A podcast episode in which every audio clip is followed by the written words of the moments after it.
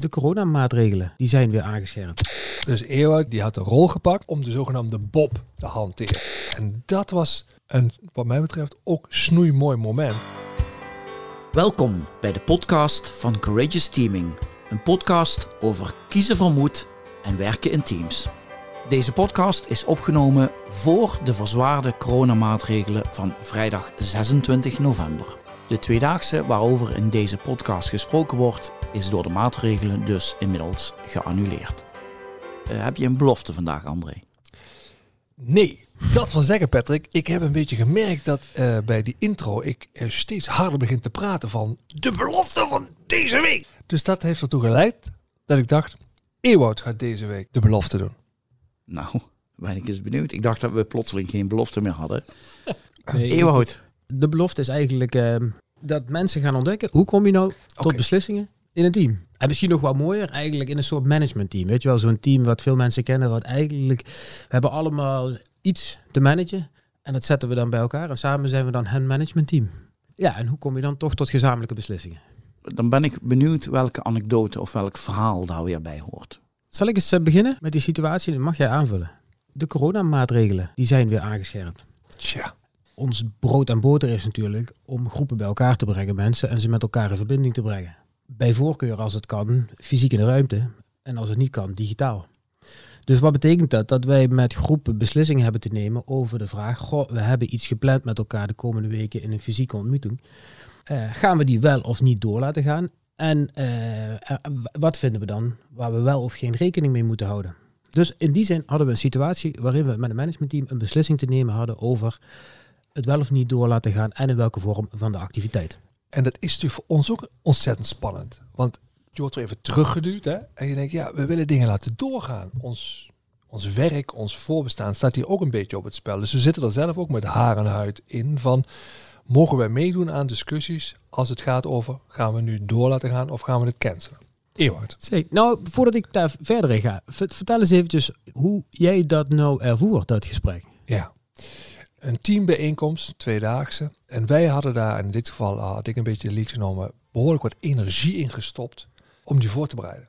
En ook een voorbereidingsgroepje gehad, die hartstikke druk hebben, die mannen die in die voorbereiding zitten. Maar die hadden ook tijd vrijgemaakt, klaar eigenlijk eh, om te gaan.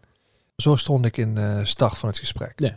Daar hebben we dat gesprek voorbereid. En dat is eigenlijk, kijk, natuurlijk, anderen introduceert dat mooi. Is dat voor ons zijn dat ook vervelende gesprekken. Want het kan dat iemand besluit van, nou, we doen het nu niet. Ja, dan moeten we het uitstellen. Dat is voor ons natuurlijk in die zin ook vervelend.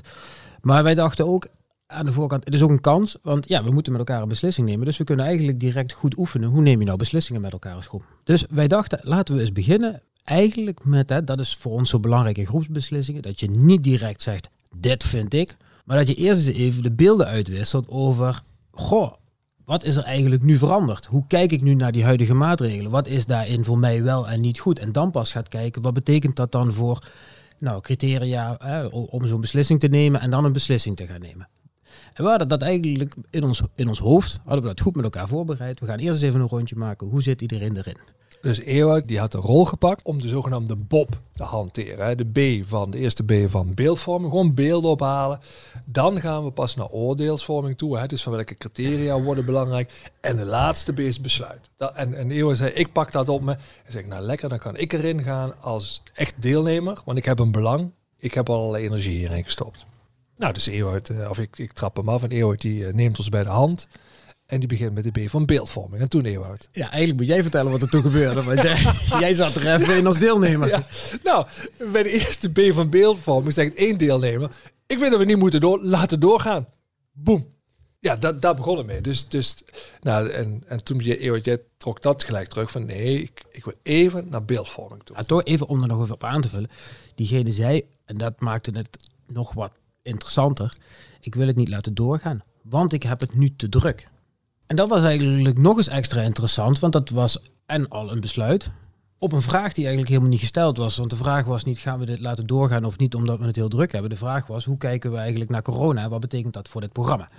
En wat ik toen ontzettend knap vond, is dat het wel lukte om mensen even terug te halen. Van, oh, wacht even, voordat we nu naar besluiten gaan. Volgens mij breng je hier een andere vraag in. Namelijk de vraag, hoe kijken wij naar die tweedaagse gezien de drukte die we hebben.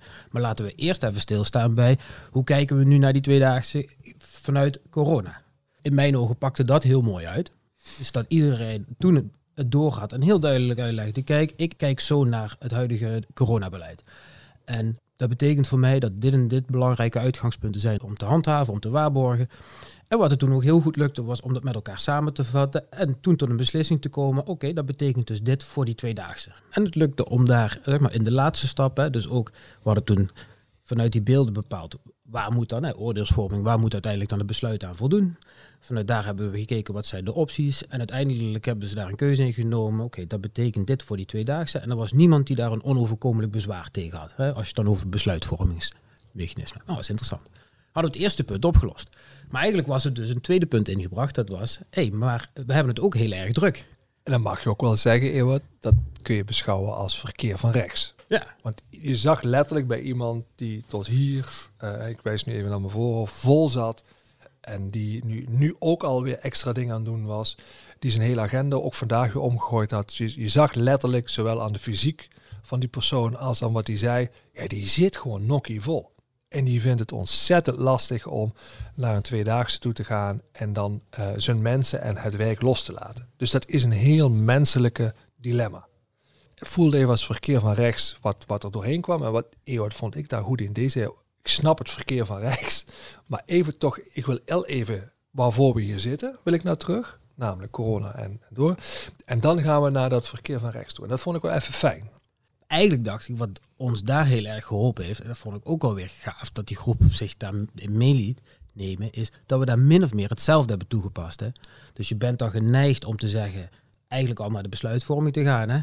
Ik heb het heel druk, dus moeten we het niet verplaatsen. Of eigenlijk bijna zeggen van, dus gaan we het verplaatsen. Maar door eerst even de beelden van iedereen uit te wisselen, ontstond er eigenlijk ook daar een ander beeld bij iedereen. Hè? Want, toen ging het over, ja, we hebben nu druk. Mijn beeld zou zijn, dat is over een drie maanden of een half jaar eigenlijk niet veranderd. Ik even aan, want er gebeurde nog iets toen. Dus die ene persoon had zijn drukte kenbaar, maar toen kwam er een tweede persoon ook. Die zei, ja, ik vind ook dat we niet moeten laten doorgaan. Ik heb het ook veel te druk. En laten we het over het jaar heen tillen. Dan is het misschien met corona ook wat beter en dan is de drukte ook wat afgenomen.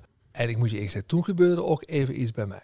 En toen zei ik de Eeuwt, mag ik nu even meedoen als deelnemer? Dit voelt voor mij ontzettend slecht. Laat, wat ik nu ervaar is, als dat besluit wordt, dan wil ik niet meer in een voorbereidend groepje zitten om nog enige energie te stoppen in een nieuwe tweedaagse en een nieuw programma. Dat zei je hardop. Ja, ja dat is zo voelt het voor mij. Want uh, we hebben met vier mensen hebben dit voorbereid. We hebben uh, gastsprekers uh, gecharterd. we hebben locatie geregeld. We hebben verwachtingen geschapen. We zijn dat station al lang gepasseerd. En ik voel aan alles. Ik heb er dan geen zin meer in. En ik voel ook heel veel ondankbaarheid. Geen erkenning voor wat de voorbereidingsgroep allemaal al in de stijgers heeft gezet. En dus dat deed het even emotioneel met mij. Nou, toen bracht jij het weer, weer terug. Ja, wat ik eigenlijk wel... Ik vond dat trouwens inderdaad wel een spannend en een moedig moment van je. Om dat zo te delen. Maar we hadden gezegd, we zijn in dit proces ook gewoon onderdeel van de besluitvorming. Dat gaat ons ook aan. Dus het was heel fair, denk ik, dat je, die, dat, je dat daar deed. Kijk, ik maak nu even een rooskleurig stapje. Want natuurlijk, iedereen voelt wel even aan dat zo'n moment gaat dan even door zo'n soort stilte en ook wel een beetje koude die je voelt. Hè, dat iedereen het aftast is. Maar het mooie is wat er daarna ontstond, was wel dat de beelden uitgewisseld werden, ook over het belang van zo'n tweedaagse of zo'n dag nu. Goh, eigenlijk de vraag, goh, maar waarom is het wel zo belangrijk, ondanks dat we het druk hebben, dat we investeren in elkaar en dat we investeren in de samenwerking en dat we ook gewoon eens investeren in iets leuks doen met elkaar, ondanks de drukke tijden. En toen ontstond er in mijn ogen een wat andere dynamiek. En vervolgens konden we vanuit daar ook weer kijken met elkaar naar oordeelsvorming. Goh, als we nou tot een besluit willen komen, eh, waar moet het nou aan voldoen? Wat is nou hartstikke belangrijk? En dat was wel mooi, want toen gaven degene aan die eigenlijk heel druk hadden, die gaven aan, joh, zou het kunnen dat het in plaats van twee hele dagen van de lunch tot de lunch gaat met een avondprogramma, zodat we het een beetje kunnen aanpassen. Want dan heb ik ergens in de ochtend en een tweede dag nog wat ruimte om ook dingen op te pakken. En dat zou mij geruststellen. Dan ga je natuurlijk wel een compromis zoeken. Maar het was eigenlijk heel mooi dat er daarmee een criterium bedacht wordt waar iedereen zich in kon vinden. Waar op dat moment wij ook niet meer dachten van nou weet je, binnen die condities hebben we daar alle begrip voor. En daar kunnen we nog steeds garanderen dat we een mooi programma kunnen gaan neerzetten. En ook daar was vervolgens niemand meer die een onoverkomelijk bezwaar had. En dan ontstaat er een andere dynamiek. En dan één aanvulling vanuit perspectief van de deelnemer aan de discussie. Dat was ik. Hè. Dus toen hadden we de oplossing. Toch dacht ik nog, en het voelt nog steeds een beetje slecht voor mij. En dat, dat zeiden ook twee andere deelnemers van die voorbereidingsgroep. Een beetje teleurgesteld toch nog. Ja, we hebben een oplossing, maar een beetje teleurgesteld in de reacties van anderen. En, en wat staat daar nu onder? En dat, kwam door een vraag die gesteld werd door Ewout. Dat is, wat maakt dat je überhaupt toch bij elkaar wil komen? En toen zei iemand, ja, maar dat heeft te maken met hoeveel verbondenheid voel jij met dit team? Dus ik hoor heel veel verbondenheid om allerlei goede redenen met eigen teams. En met het werk. En met het project hier. Maar wat we misschien eens moeten verkennen is, hoe verbonden voel jij je met die ander? Want dat wil je blijkbaar verplaatsen. En dat was een, wat mij betreft, ook snoeimooi moment dat je daar dan op terecht komt. Toen kregen ze bijvoorbeeld een mooie discussie dat één teamlid zei, maar weet je, ik vind in dit team niet echt dat dingen heel erg misgaan. Dus daarom vind ik het minder belangrijk. Maar toen zei een ander teamlid, ja, maar ik mis enorm veel in dit team. Ik mis dat wij eens af en toe momenten voor elkaar maken waar we vragen hoe is het met je? Hoe zit je in het project? Hoe kan ik jou helpen? Waar loop jij over? Dat mis ik vanuit, vanuit mijn tenen. Dan weet je, als we het daarover kunnen hebben, als we straks bij elkaar zitten met z'n allen, dan hebben we een goed gesprek over behoeftes die je hebt als je samen in een team zit. En dan ben ik terug bij het thema van vandaag. Dus uiteindelijk merk je bij deze groep, dat hadden we in het voortraject ook wel een beetje gemerkt. Weet je, er zitten er een paar die vinden dit heel belangrijk en die wilden hier heel erg investeren. Maar er zitten er een paar die eigenlijk, dat merk je aan alles, ze denken van ja, maar waar, weet je, waarom? Het, het gaat toch prima zo?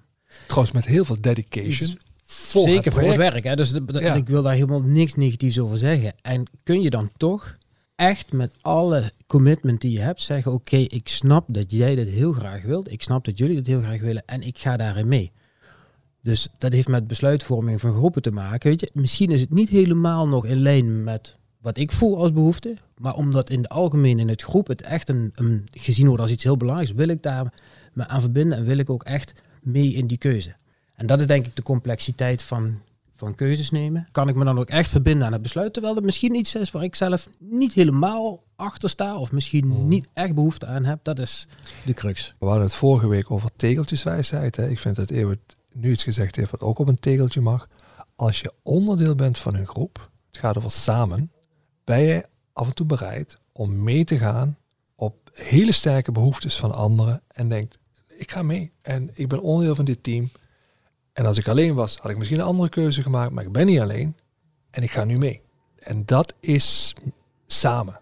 En nou, dat hebben we allemaal te leren.